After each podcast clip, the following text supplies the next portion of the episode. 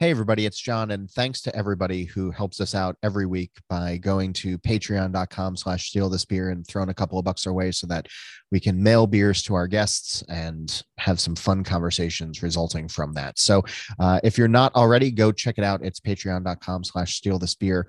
Uh, as Cass says, a little bit goes a long way, and we appreciate the support. Now, here come the sirens.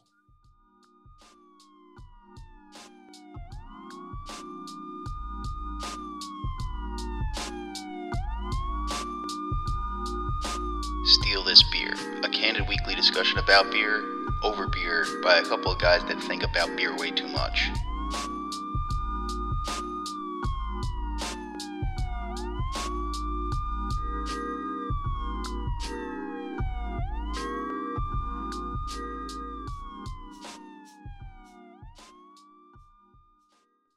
All right, hey y'all! It's five o'clock on Monday, and we are stealing beer. I'm Augie Carton. Oh, hi, I'm John Holl. Hello, John Holl. I'm, How are you, uh, my How are you, my good man? I'm I'm really well. I'm coming off of a week off, like an actual vacation, which I haven't done in quite some time. So uh, this is a a jarring return to reality of uh, the, the five o'clock on Monday out of my voice is not how you wanted to return to reality. we're you know it's that y- y- you have that post vacation glow and then all of a sudden it's you know hey let's drink beers and you know all And of you a sudden hear- it's like it's like i never i never left a a rat, a raspy Sunday morning, twenty boats last night. Augie Carton going, Holl, do all the heavy lifting today. yeah atta, attaboy. um I was at my mother's annual Christmas party last night, which obviously I gave beers to and then drank them all. So on me. Um, you're so- that guy you're that guy who brings the beer for quote unquote the party Right, and then right. you walk around introducing yourself as the party That's exactly. Oh, I wish I'd thought of that. Oh, fuck you, Holl. That would have been great last night. Oh, that would have been a good joke because everybody at this party. I mean, my mom's getting up there. Everybody at this party is septa octogenarian. So, you know, my mom's like, "You can bring beer, right?" I was like, "Sure." Grabbed a whole bunch of beer. Everybody there had one, and I had the rest. As well they will. tried to have more and you just stood by the cases growling at them so Well, You got you got to defend your wares. You're like the dragon with gold. Yeah. anyway, uh currently everybody's here. It's a full staff for the first time in a while. Hi Kennedy, hi Cass. Yo, Hello, I got a co-producer today. Which one? Uh, this is the boy. Oh, very nice. Oh, So, hello, the has boy. Hannah has Hannah retired has Hannah retired to make room for Tim Hitchings, Sean? Is that what's going on here? Yeah, pretty much. Yeah, it's uh the the rule is uh the youngest kid out of the four of us gets that job. So Kennedy's the boy But has not it too for long. really just a, a, another another couple of weeks. Yeah, not There's for- only a bit of time left in his tenure. Exactly. Um, anyway, let's introduce today's accomplices. So Max and Zane of Subversive. Welcome to Steal This Beer, guys. How are you?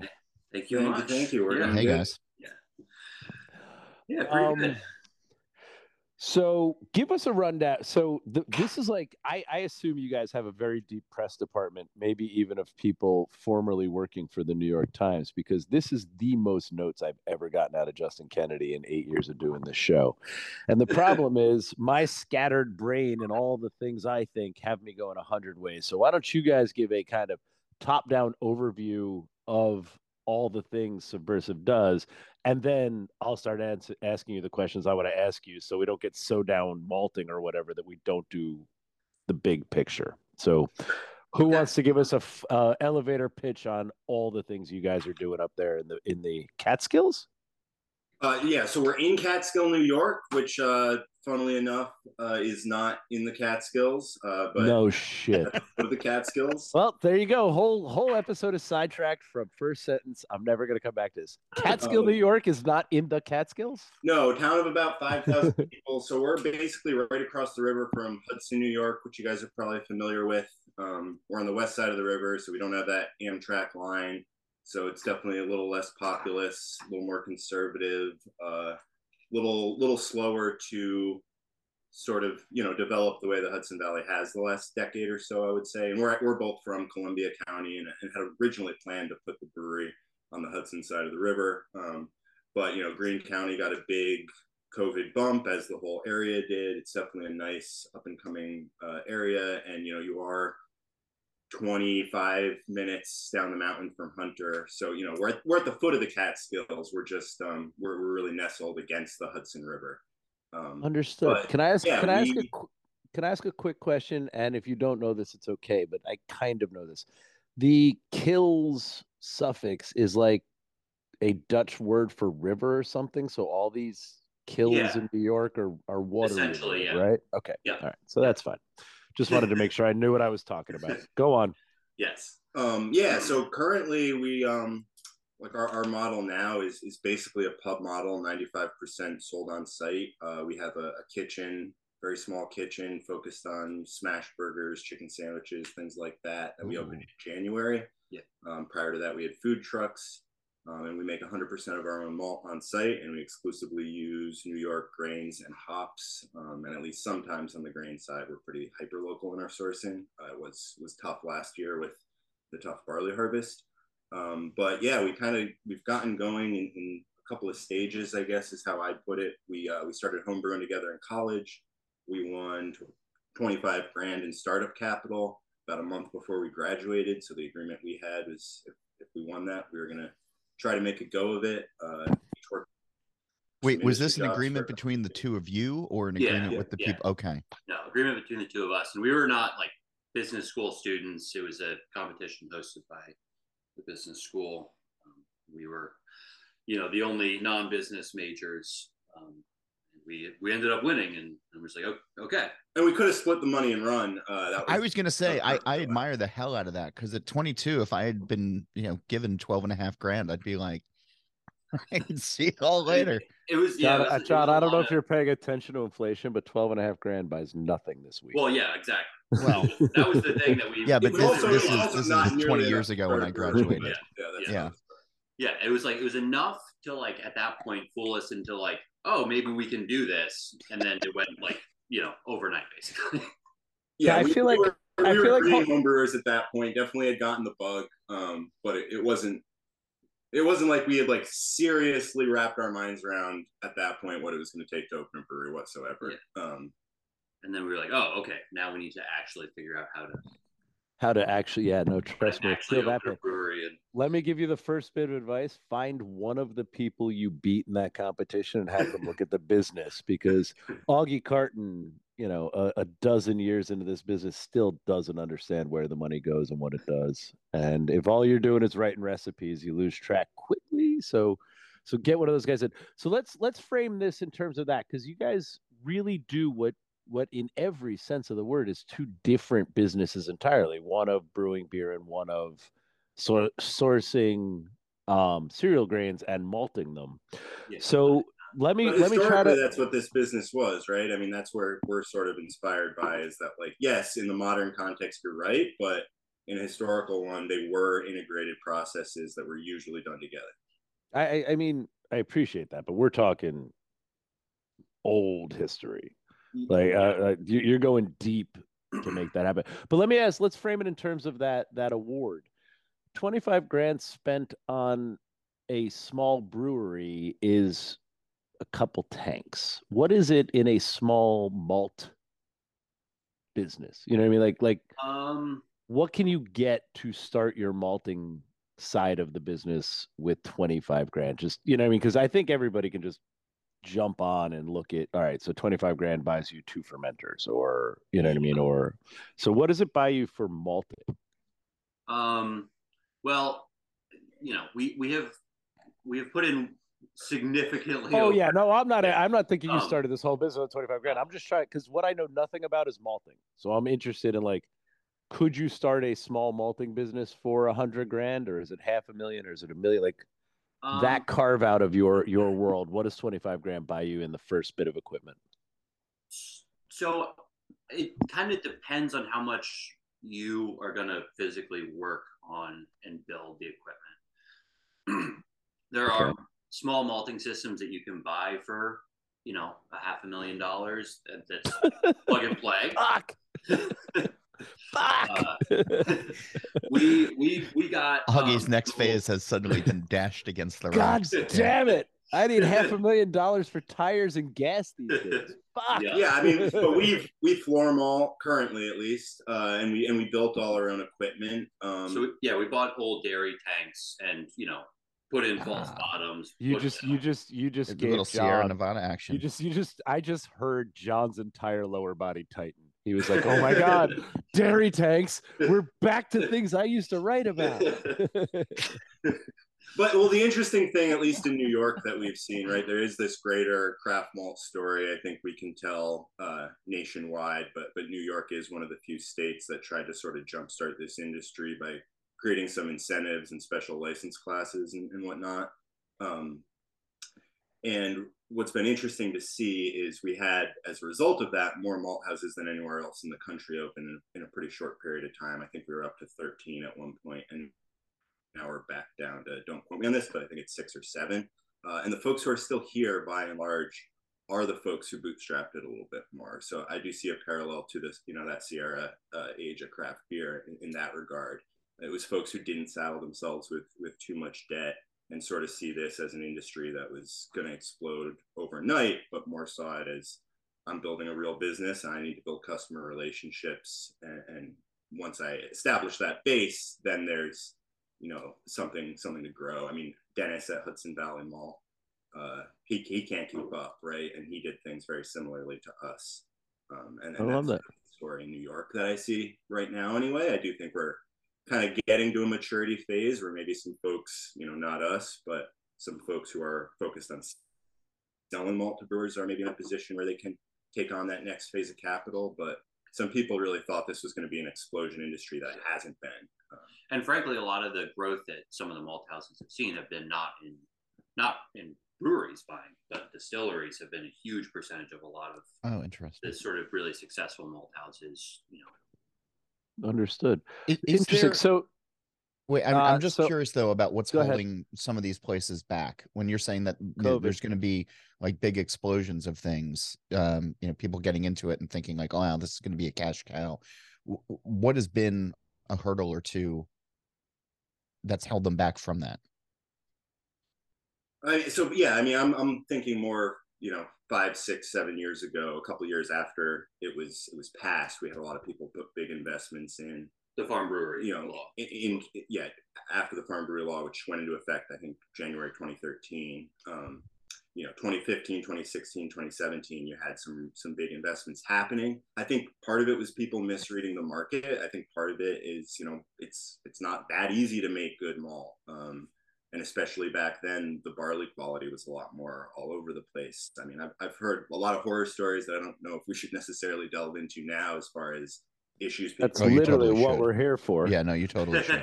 Uh, I mean, you know, grain weevil infestations were some of the challenges I know a couple of folks had early on, right? If those grain weevils get inside your facility and you're not aware of them and you don't deal with them quickly, that might take over your entire store of barley. Can, can does you just it paint the picture of what a grain weevil haze, is? though. Well, wait, it contributes wonderfully to haze as long as you properly malt it. Um, anyway, Yeah. sorry. Saw an So opportunity for a joke, John. I apologize. No, that, that that's of- fine. That's usually my kernel. job, but yeah. yeah, a little extra protein. That's Yeah. right. Yeah. It's talk about haze stability. Mhm. Once you roast a weevil. Yeah, it's great. Yeah. Anyway, go on. Um, Yeah, I mean, farmers, uh, right, growing a seed quality crop is really what you're doing on the farming side. So I've heard stories of, of farmers the first couple of years trying to dry their barley in their corn dryer and not realizing they couldn't go over 100 degrees, Oh, uh, hitting it at 130, 140, and killing the germ on a perfectly beautifully grown crop of malting barley. Oof.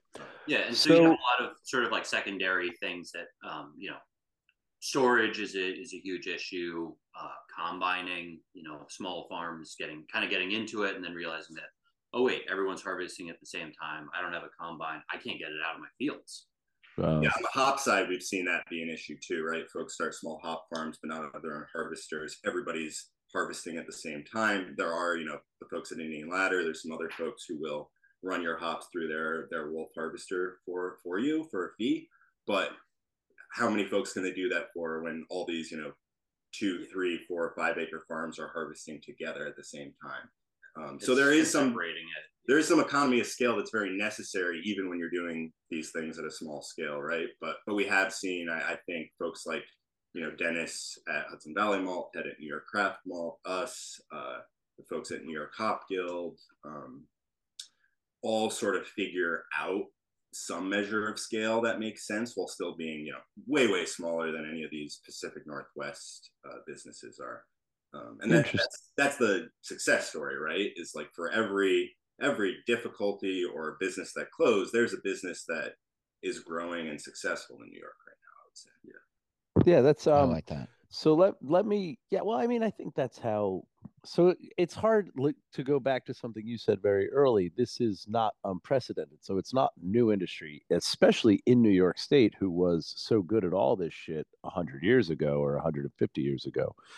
So it's bringing back a lost tradition, I guess. But you know, so so that's always going to have some people fall out at the beginning. But so as this goes for you, do you guys fully intend to, or do you currently use all of your malting capacity in your brewing? At some point, do you hope to be malting for other people? Um, or do you only, you know, get the grain you need to make your your beers, malt it, and as you grow, that'll grow alongside that? Um, yeah, so initially our thought had really been to have the malt house kind of stand on its own and do, you know, malt for other folks. Um, and right when we opened, we opened the malt house first, sold some malt, uh, and then once we once the brewery kind of really came online and we opened, we we just we ate up every single pound of malt that we could produce. Um, and the margins on pints over the bar as you guys know is, is a hell of a lot better margins on malt they're not great Yeah, yeah, understood. uh, so then it was like it was very clear like okay like grow the brewery and then the malting will scale with it. Um and it is it is it has been a a, so, a somewhat tricky sort of logistical thing because all of a sudden you're thinking of scaling two two businesses at the same time that are connected and you can't really outstrip one or the other. Um, Yeah, I, I, I will tell you, only being responsible for you know some amount of of liquid production for tasting room and bars, I have trouble often forecasting what's needed when, yeah and it's just as bad to have too much as too little, and and it's Mhm. a real. So I imagine adding a whole nother. You know, it takes us this long to make this product too, so this must hit this date, so that can hit that date. That's got to be we're getting better at it but yeah it's quite quite a thing to sti I mean, Jesus, I've been doing this a dozen years, as I said, and and I'm still like, wait, how did April get so fucking busy? Uh, Yeah. You know what I mean? And Yeah. then, Yeah. so that's that. Good on you, man. That's got to be fun. we- we so just when, finished- when we talk about all this, though, sorry, just just for reference, because how how much beer are you guys producing annually in barrels in this Um, year? So pretty modest. We're uh we're gonna be around 400 this year. Okay. Now, just to tie something to that, how many pounds of malt are required to produce that amount of finished liquid? Give or take. Obviously, I I, I know you don't have your spreadsheets in front of you, but Um, I was gonna say I'd be impressed if the Excel was open to that page right now. But I mean, come on, just tab tab tab tab tab. but you know what I mean. Just rough feel. Like how much? How many? How do you measure malt? Is it by bag? Is it by pound? Is it by? Tonnage. we, we've done it a couple of different ways. Um, what, what I was going to say was we did just finish installing a uh, a grain bin outside the building, so that's probably one of our biggest infrastructural investments we've we've put in thus far, and we really have needed it for the last year. So that's been one of the things that's sort of been holding us back from from scaling to that you know seven or eight hundred barrel a year sort of size that I don't think we'll get to in 2023, but probably 2024. Um, Okay.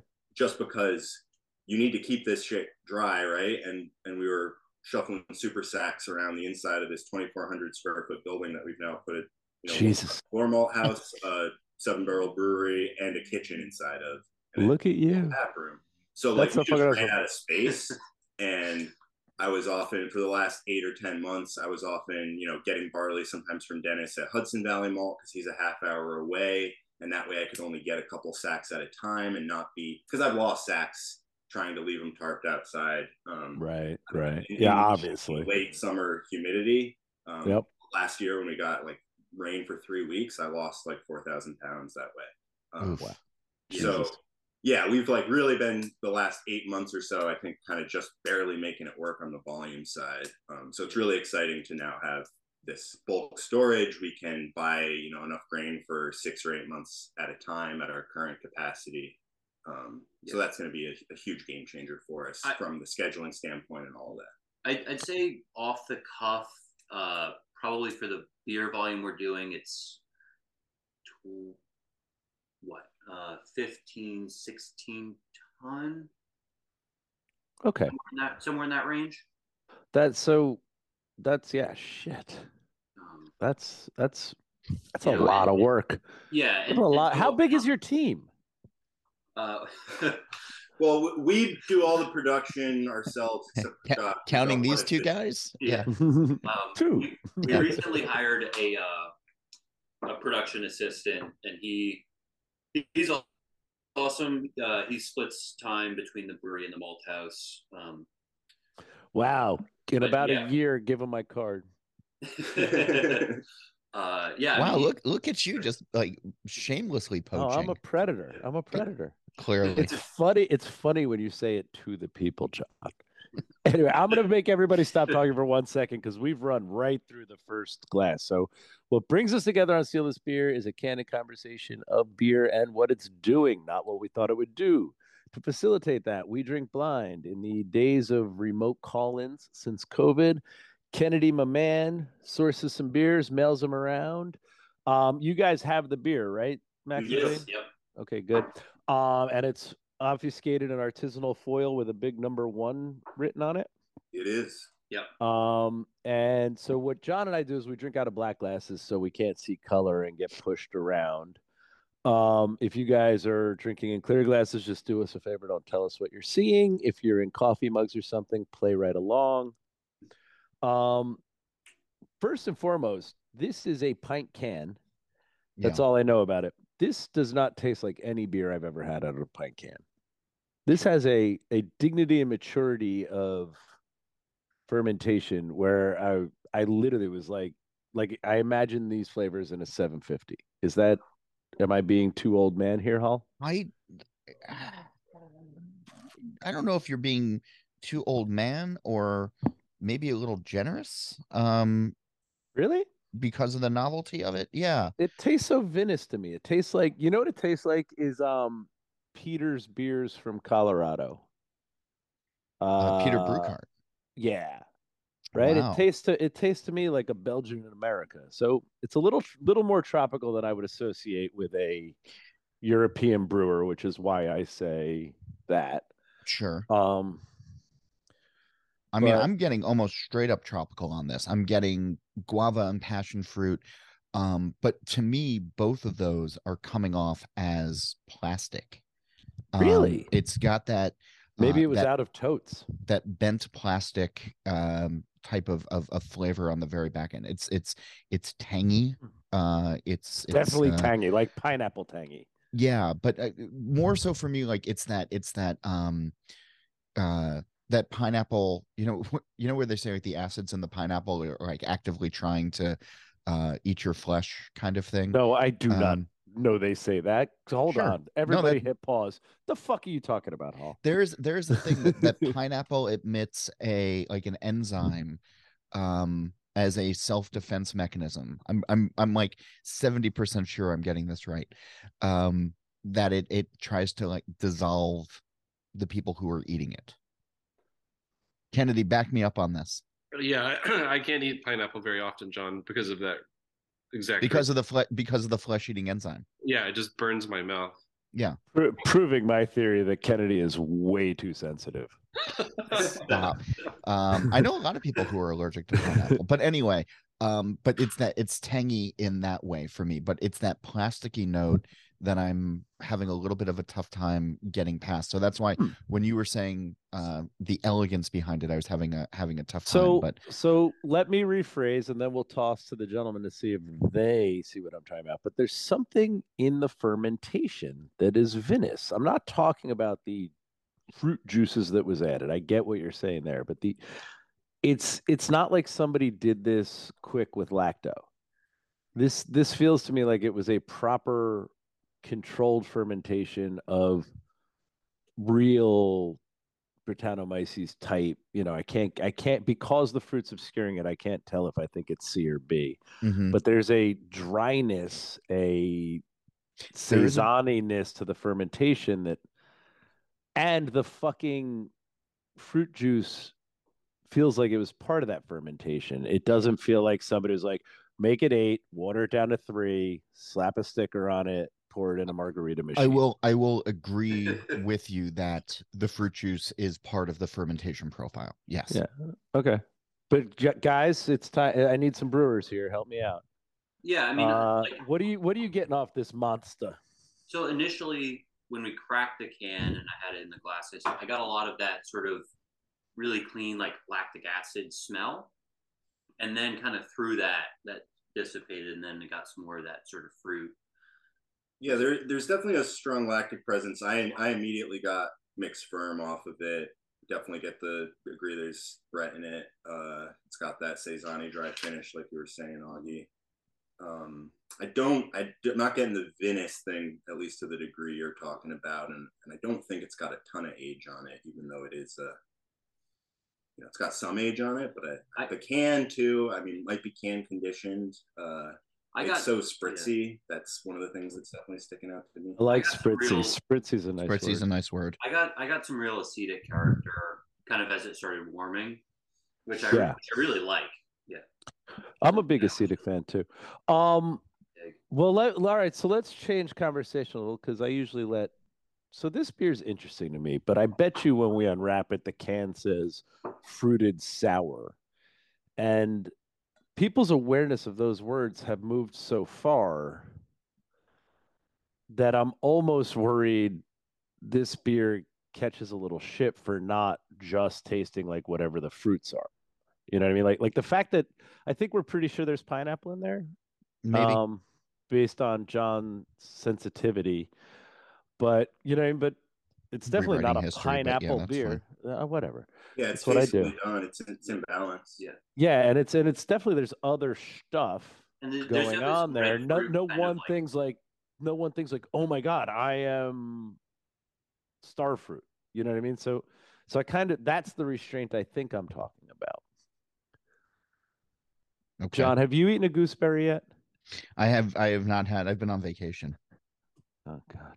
One day I need you to taste of gooseberries. So when I say it tastes like gooseberries, you actually know what I'm talking about. Okay. You you and uh, you and Jeff O'Neill. Yeah. anyway, all right. So where are we drinking this? That's the next part, boys. We, we read a sentence for if this was in your cellar and you were over cherishing it or under cherishing it, you could get a read. You know, we would give you a read on where it belongs. And I think it belongs.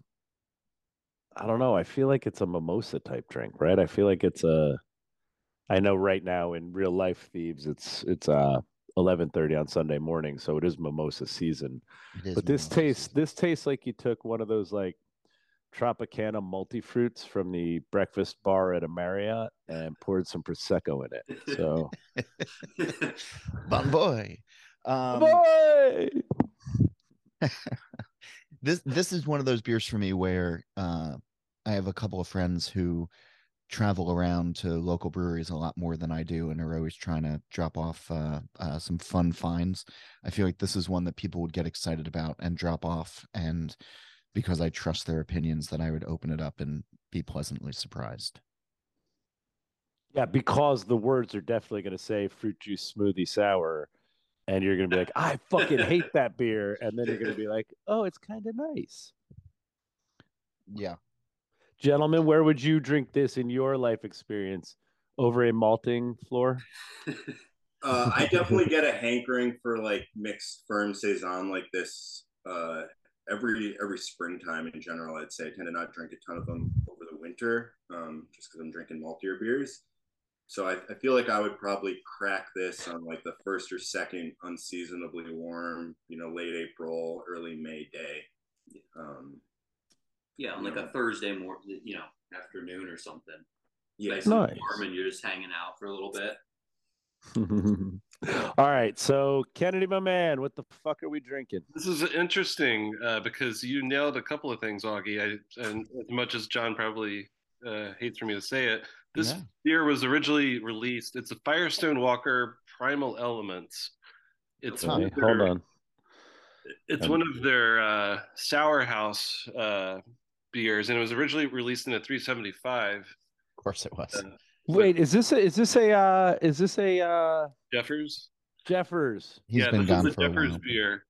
Is it? um, that they have now started packaging in 16 ounce cans. Um, it's the only beer from the Barrel Works that they actually put in a, into a can, and it is uh, it's aged. It says between 24 and 36 months in oak.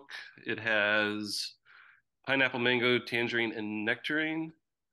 But you're right. It, it is kind of branded like a an everyday uh, fruited Well. I've opened it now, and it's in a carton orange can. So fuck you, Jeffers. No, that's Um, much more. That's much more pale.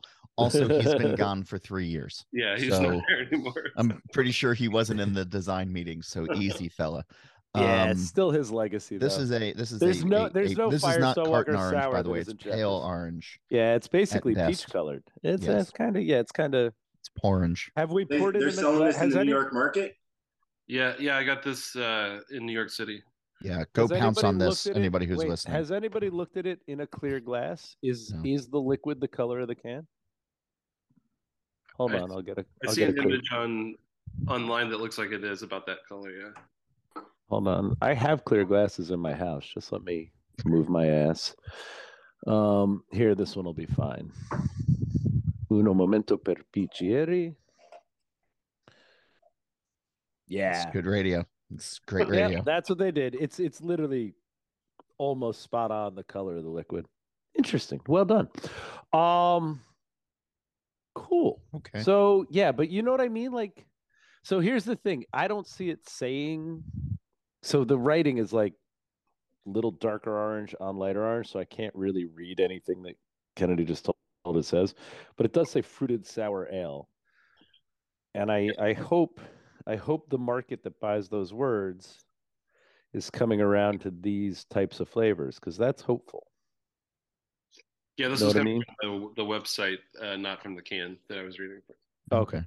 Because Yeah, the can's I, hard. I'm the consumer can's who wouldn't buy this because it says fruited sour ale. I'm gonna buy the I- shit out of it if I see it out there now. But like, I I'm with you. I'm with I- you. when I see those words now, I'm just too nervous that it's going to have what was that fucking beer you gave us, Kennedy, with the cotton candy syrup in it? That was fun. Oh yeah. Um, but that beer. but I also That's wonder lovely. for the people who are driving that trend, the consumers who are driving that trend, where they see fruited sour and they're expecting that cotton candy beer who gets this. I'm really wondering what their reaction is going to be. It- it- like, you know, is it one star now all of a sudden on uh Yeah. you know, whatever, um, and pitchforks and torches outside of uh Paso Robles. Like it's it's one of those. Yeah, Mm. I love the way it smells. yeah. I wish they I'm not getting all those things that bothered you guys. Yeah, me too. Um, hey Cass, do me a favor while we move on. We did a Jeffers takes acid tasting with him on the show at some point. Was some version of this beer in that tasting? Check our Untappd. Anyway, now let's get back to the show. So I- I'm sorry, guys. I hope you didn't come on here to pitch your new hazy IPA because I cannot. I cannot get off the idea of malting my own malts. Um, and it's weird. Like as a chef, I don't need to grow my own cows and slaughter them and do all that. You know what I mean? I don't need to have chickens in my backyard, although I think I'd like it. Um, but somehow as a brewer, the idea of being able to be like, no, leave it 10 more minutes and we'll make that same beer again with a slightly more, you know what I mean? Like, like I guess because malting is partially cooking, the idea of being able to just fuck around with my base ingredient every time really turns me on. How do you do you do that or do you resist that temptation for consistency or am I wrong and there really is no margin for no, leave it another minute before you turn it kind of cooking? Um a little bit of a little bit of all of the above, I guess I would say. Um you know, we we try to at at this point with our core recipes, the changes we'll probably make in 2023 is starting to add. We have a lot of very simple recipes that are just Pilsner malt and raw wheat or oats or flaked wheat or oats um, because we were just, you know, playing catch up so constantly. So mm-hmm. a lot of those core recipes we'll start putting small percentages. You know, we already have to some extent, but increasingly we'll probably start putting small percentages of like Vienna in and stuff like that just to give an, another little layer of, of complexity. Um, at this point, you know, on our on our Pilsner base malt, we're pretty dialed in as far as how often we turn it or you know uh, times and temperatures for for our kit kilning process. Like that's not going to change majorly anytime soon. Um, getting more consistent temperature inside the the malting room has been a challenge at times. So that's probably where we've seen the most variation is just germination temperature um, and that's something you're always dealing with as a floor maltster, even even at some measure of scale. Um, so you have to sometimes, you know, based on ambient temperatures, turn it more often.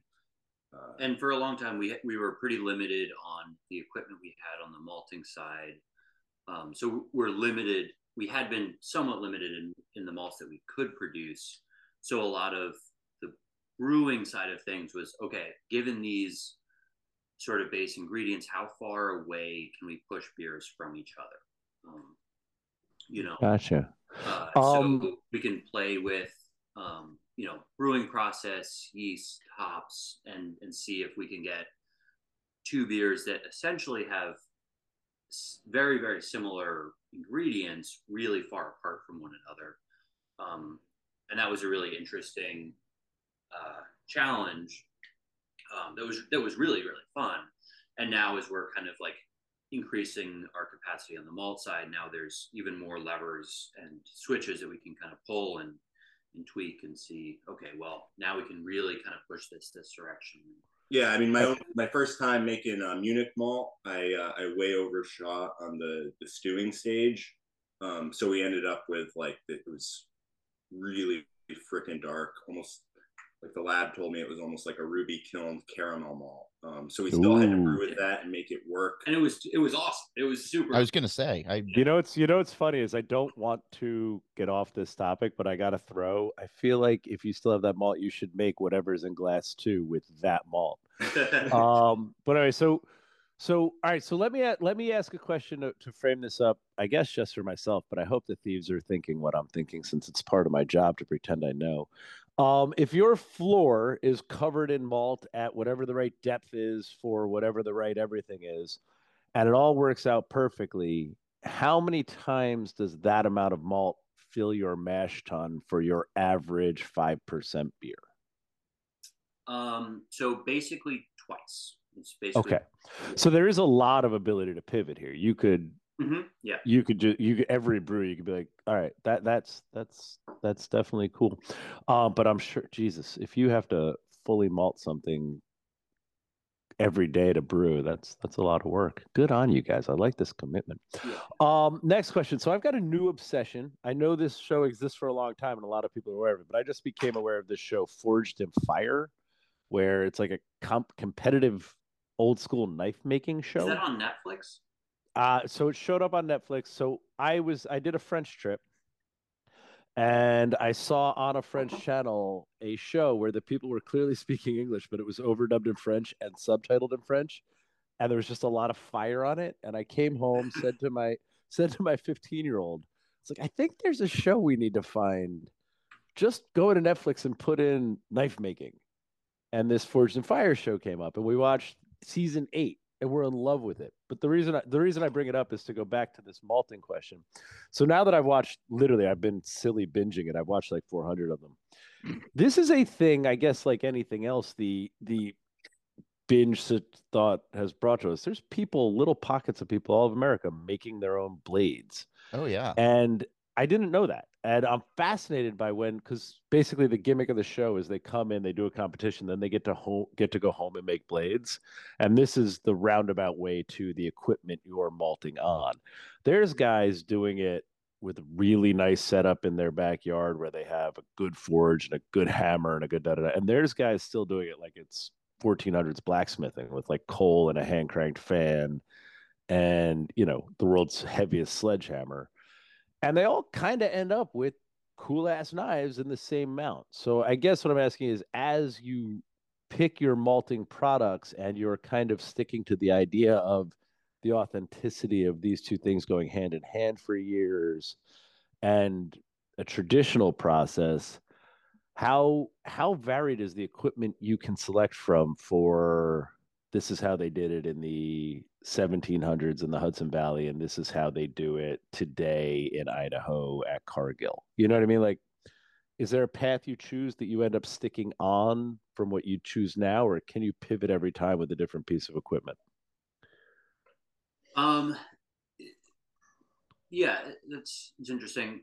So there's not a gigantic range of equipment that's easily available on the malting side of things. Like you know, on, on the brewing side of things, there's huge ranges of equipment, top to bottom. Oh yeah, you can get, you know, a cheap keg washer. You can get a mid-size. You can get something that's, you know, fills, washes, you know, whatever. You hell, hell, you can use a dairy tank or a conical. Yeah, exactly. um, on the malting side, the small scale industry hasn't isn't really there to there's not enough crazy people like us right like the, the way there are crazy people trying to start two to four or five barrel breweries, right? Like that's right the reality. So the yeah. market doesn't exist. Yeah, the you know no no one's going and saying, okay, well, if we engineer this this nice piece of malting equipment, we'll have a market. It'll be a national market. We can sell you know X amount of units and, and make a business work. Um, you know the the real market is you know large scale malt houses. Um, you know, but those are all yeah, you know, built right. into etc. Um, there are some smaller scale systems. They tend to be wildly expensive, and the ROI. Yeah. You know, no one. There's not a lot of people who have figured out how to make, you know, a three million dollar investment in a, a, few ton system really work. Like that's a hard. It's a hard. Augie, this sounds like your next angel investing. Oh my! Oh uh, my god! Like, how, how can I miss this way to go broke? But I mean, um, uh, I'm pretty sure Hillary at Rabbit Hills built a lot of her equipment, right? I mean, we haven't seen her in years now, but uh, she's Hillary. But Hillary's an amazing anomaly. You can't build a business plan on Hillary. Nobody hustles like Hillary. Nobody like Hillary's never not moving. Like, yeah, 100%, 100. like even the most driven people in the world don't have Hillary's drive. So I would never tell anybody. I would talk to people who want to go into malting about Hillary giving them expertise and insights, but as far as work ethic goes, you're not gonna. No one's gonna pick up her work ethic. She's an amazing woman. Um, but she makes great malt. Using it this week.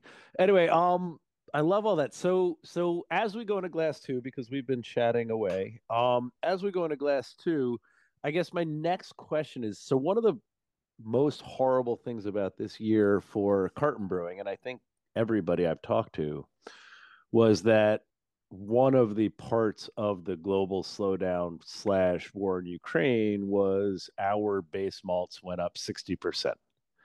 Have you guys been protected from that by being in control of a couple more steps in this process, or has just the move in grain globally affected the move in grain New York State kind of thing? You know I mean? Yes. Like, is there is there any indemnity from that ridiculous bit of kind of criminally predatory, you know. Talk, oh, there's there's a war, better... so yeah. Yeah, I mean, I like to some extent, yes. Like we've we've been insulated from a lot. Um, you know, barley prices do fluctuate. I mean, obviously, like you know. Yeah, but we all like, we all know we all know this was profiteering. Yeah, the biggest like, the biggest thing that's made our like I'm about to fill the silo for the first time, and and I I have to wrap my mind around where the market is a little bit more before we do that. But the biggest thing we've seen in New York over the last year is feed prices have gone up enough for for feed barley that that's driving the market up. Uh, Understood. And And that's that's driven in part by Ukraine, but there's a lot of multiple factors at play there, is my understanding. But it used to be that if you if you grew malting barley and it didn't make grade, you were getting a third of what you would selling that to the feed market. And once that bottom starts coming up, you know, the metrics for farmers really change. Yeah. So now it's clo- now the prices are close enough that some folks said, "Why would I bother grow malting barley?" You know. Yeah. So that's You know, I don't have to baby it. I can just grow it and get actually a pretty decent price. I mean, you, you know, the other thing that really, I mean, it affects us like it affects everyone else is, you know, freight, trucking, all that kind of stuff. I mean, the- Yeah. Yeah, absolutely. But you know what I'm saying. So actually, you may not know what I'm saying since you don't buy malt from the criminally large people. But literally, the war was the declared. emails. We, Yeah, so war was declared. Yeah. So- so- War Yeah, I was mean, declared so in we get Ukraine. chemicals, we get rice hulls from those guys. So you know, we do see the. So you get the emails, yeah. We But see did, did you get the email in February that said, "Hey, we hear there's a war in Ukraine tomorrow. Yeah, Everything's sixty percent more expensive for the Yeah. rest of time." yeah. Like, Yeah, th- there's no, no way that math was doable that day. And they're like, nope, we're just going to fucking railroad you guys because we think shit might get expensive this summer. Um, which is frustrating. And I, I Well, like and the then, idea that there know, may be a way out of it. One of them backtracked some price increases after some uh, some outrage, and then they kind of went back up. Yeah. No, they, they've done nothing. They're just horrible people. Like, just fucking horrible. But, uh, I can't. I can't wait for you to get your next bill after they listen to this. Yeah. right? Yeah. No what's his nut rolls last for you ever again. Oh, you What's mean the fuck last you tax? Yeah. well, that's why I'm not saying the actual company name, um, because I believe they would. That's how they're acting. But it's you know how people like, you know, oil prices. I'm like, you should see what they did in grain. You think they took advantage of this for gasoline? Anyway, um, all right. So let's talk about beer two and kind Can of we? Because this is. put too fine a point, right? Yeah. So Kennedy, do you know the story of my local store not having somebody on the floor? God, yes, we've talked about this multiple Okay. times. I believe this is one of the beers I bought that day. Oh.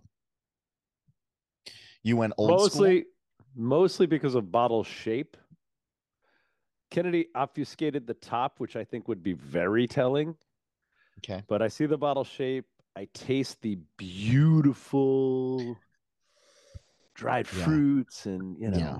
This is one of those. This is one of those beers that I remember. oh there's the banana and the fucking clove Yeah. and the just nice with some with some oh it's so fun. I don't remember when it was that I was at your house, but we had a conversation about quads and trying to unlock the four ingredients and make a magic yeah believe it or not know that, was for your podcast you save all the good it? conversations for your podcast I I really do. I remember really when you do. sat Sorry, remember guys. when you sat down at my house and I opened a bottle of champagne for you and we had a lovely chat? Yeah, I that wasn't this that. show. That wasn't I do show. remember that. Uh, I think that was episode 11 of Drink Beer Think Beer for people who want to go way way back in the in the way back machine. I Um know. This is one of those beers that it's uh yeah. yeah, Do you remember? So there was an episode at um all right, Kennedy, put on your thinking cap. There was an episode in Jersey City at uh Barcade. A bar owner from the west side of New York showed up and he brought Westvleteren. And we just sat there talking about all the things it was doing and all the things that might have been put into it and how lovely it was and how refined and how dignified it was and blah blah blah blah blah. And at the time, I guess we were on the uptick of adding shit to beer that doesn't belong because you and I kept listing things we tasted as if they'd been added. And then the beer was revealed as being Westy, and we were like, oh, I guess that all makes sense. this feels the- but this has like Yeah. that like every time i taste it it's just shades of dried fruit and roasted sugars Yeah, but and, like, never sweet but never that- sweet It was Dan McLaughlin of the Pony Bar, was gonna say, and it was was dressed? West, and it was Westy Twelve. yeah. yeah thank you Um, This isn't that, Before we go this too like far that. down memory lane and everything, I do want to hear from Zane and Max on. yeah on- absolutely on- yeah. absolutely i just want to put in context what's going on here right because there's it's almost like like it could be a thomas hardy barley wine for that that Oh, it's Belgian. No, it's some, it's some Treacly Belgian. sweetness. It's, OG Belgian. Oh yeah, yeah. But what I'm saying is the sweetness in this one and the way it's showing at least warm in my glass is walking right up to Werther's and then drying the fuck out, which makes it Belgian, not British. But Yeah, still, there's so- all of that that Maillard roasty fucking malt, you know, malt slash banana fermentation that are Yeah, just I mean, I, I get like gorgeous. You know, drinking it is just like okay, this is some sort of like Trappist, you know, Yeah. experience. Mm. But in that, in the, yeah, go ahead. Yeah, I mean, it, you know, you got that sort of like real boozy. the- Yeah, it's very- warmth. Yeah, It's very boozy. Oh, thank God it's in a small bottle, Kennedy. Um, Yeah, I, I feel Can't like I wait for the should be able to name this, 19.2s but of it's this. been, it's been too long since I've drank whatever it is. That's, So Yeah. That's definitely where where I want to bring this bottles conversation, right? So I'm planning this summer and I'm feeling like I need to make a Belgian white or something, right? Like there's th- there's that aspect of when we all started brewing where it was you know, I can make very good beer cost effectively that is fun to drink and interesting and complex and all this um in an observance of tradition. And it's been a fun decade of how can we fuck around with this? But all the beers that have been bringing me the most peace in this last six months have been man you can do a lot of shit with some skill and four ingredients. And that's kind of bringing me back to we need more triples and more doppelbocks and more whites and more pales and more ambers. You know what i mean? Yeah, I, yeah. I think yeah, hundred I think we both agree Yeah. wholeheartedly. Yeah. Yeah, I mean, that's yeah, that's like I mean, this is like the beer that you know you had when you're kind of thinking about you know like early stages, like getting Oh, it yeah. amped up, and you're like, oh yeah, this is this is what's possible with. Yeah, you just got to be good at it though and that's Mhm. the nice part about wheat and citra is it lets you lets you skip that step um Keep going man, back to that to that warm baked sugar thing, and there is Yeah. a. right I want to keep. I, I even for this style it's a little little caramely It is, but it it's it's like a savory sweetness. Like there is it, it there's I am I'm stunned by this one. it's, and it's, it's like just a, it's like a and it's a beer that I have probably had multiple dozens of times, but not for years. And mm-hmm. this is again one of those great reminders of, you know, you walking through the liquor store and picking up stuff, but also just the building blocks of beer and Yep. going back and appreciating things that the industry is based on now of you know what's been around for a hundred years plus you know? It's it's oh yeah. God, there's there's And- real skill in this beer.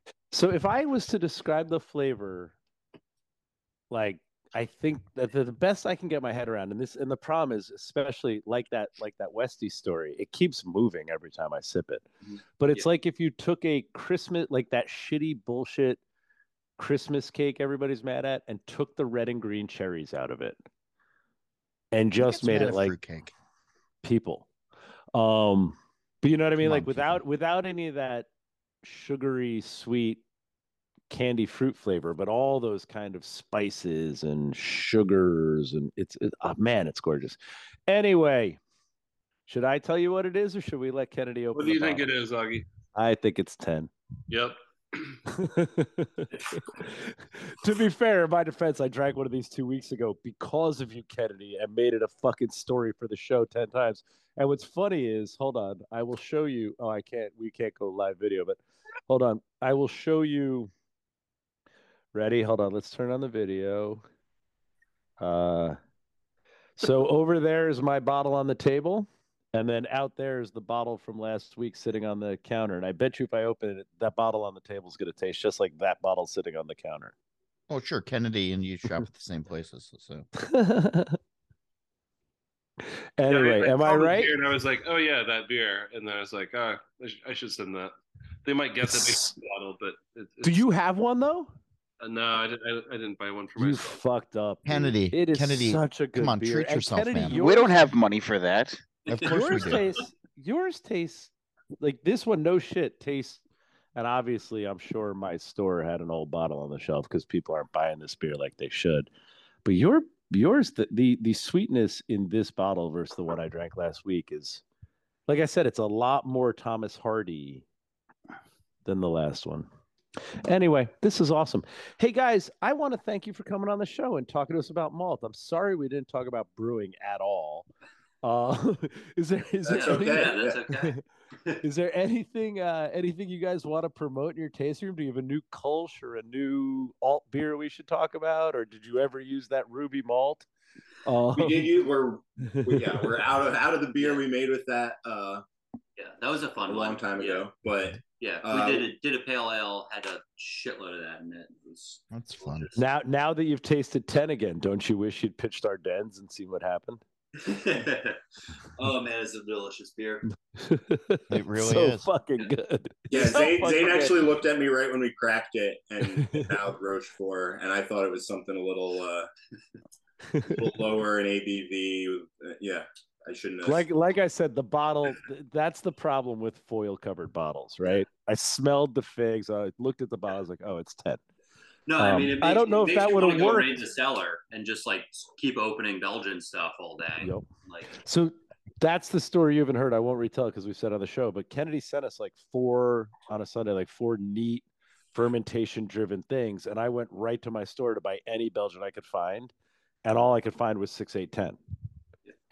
And So that that's what I drank. te- yeah, yeah. It's and I got the live text message play by play, which was Hudson always Valley fun. nowadays. I gotta say, it's uh, Yeah. it's it was one of our first loves. We went to Belgium back in 2017, and I think it really like solidified what we wanted to do. And when I walk into a store that still has a good import section these days, it's like it's one of the few things that makes me feel the love for craft beer. I think we all felt, you know, eight, seven, eight years ago um, when the industry felt fresher and newer still. Um, Yeah. so I- yeah, this was beautiful. Yeah. A hundred percent agreed. Um, All so right, people should come and visit you in Catskill, which is not in the Catskills. It's yeah, we're the right off 87. Uh, we're you know a 10 minute ride from the uh, the Amtrak station in Hudson too, so we're we're pretty accessible. That's Uh, great. If you're going up to Hunter or anything, we're we're on the way. Uh, stop off and see us. Have a burger. Is Tap New York no longer at Hunter? Do I? Yeah, is we're that- with yeah. Travesty, right? I know. that's Correct. a fucking shame. Yeah. Yeah, they all they all bought it a couple years ago, and uh, they don't want to do outside events anymore. I guess. Yep. is the deal. Yeah, no, Vail, Vail is no Woods now? longer fun. Uh, what's. Vail? I don't know what Vail is. Uh, big They're the- Colorado ski company. Yeah, oh, uh, they're the they ones. brought Hunter. I'm sorry. yeah, yeah, I yeah, thought yeah. we were talking about the brand Tap New York, No. and I was like, huh? no, Vail bought Hunter Mountain. Oh, fuck Tap them. Yeah. It's also where big beers, Belgians, and barley wines used to be, and then they're like, nah, it's okay. So then we moved to Breckenridge. Breckenridge is fun enough. Breckenridge is, fun, Um, but yeah, But so speak. All right, way to way to stitch it all back together, man. Small maltsters, small maltsters making interesting malt yeast driven beers that end up at things like Belgians, big beers, and blah blah blah blah blah blah is what we're all here for. So let's get back to that, thieves. Go to your fucking local store and be like, hey, do you have a ten? Grab three of them, go home, put on some cool ass fucking jazz, and drink your three tens. Wake up on Tuesday. Um, all right, so so we did we did that part. We And will get up to see you guys soon. So I'm gonna say for it as Brian the Cass. Catskill foothills of the Catskills is where people got to go and drink your beers. Cass, Yo, do you, do your best, buddy. yeah. Um, send us some letters. You know, it's the end of the year here. Uh, would love to hear from you. Write us about you know your pineapple allergies and any Belgian beers you like. Uh, at Steal This Beer podcast at gmail.com. Follow us on all social medias at Steal This Beer. That's the Face Libra. That's the Twitter. That's the Gram. Uh, Untappd. Uh, see what we are drinking over there. And then Patreons, we guys thank you guys so much for all your donations. They go a long way to help us get beers out to our guests so we can have a conversation. If you'd like to donate, that's patreon.com slash steal this beer. The best nation. The best You know- nation is donation. I'm I'm gonna Yeah. say that I really like that Cass brought up that it's the end of the year. So from now until I guess for the next two weeks, Kennedy Santa, my man, or is it is it is it Kennedy Claus, my man? Kennedy Claus, I think. Kennedy Claus, my man, and then tell us what you want for Steal This Beer Christmas. Yeah, that's a good one. And um, and uh, hey, did you sell that last glass out of your cellar after your big heavy? Kennedy, how many orders came Monday in push? after my after my just So Holl My- was on vacation all week. He handles all the merch, shipping it out anyway. Uh, I gently more- caress every glass before it goes into the USPS box. we got we got more Not the sales point you think it is. got more orders. Listen, listen, don't pull the curtain back too much, man. All right. You know, like like give me the little dignity of the privacy that I want in my own basement. anyway, No, what how many how many orders came in?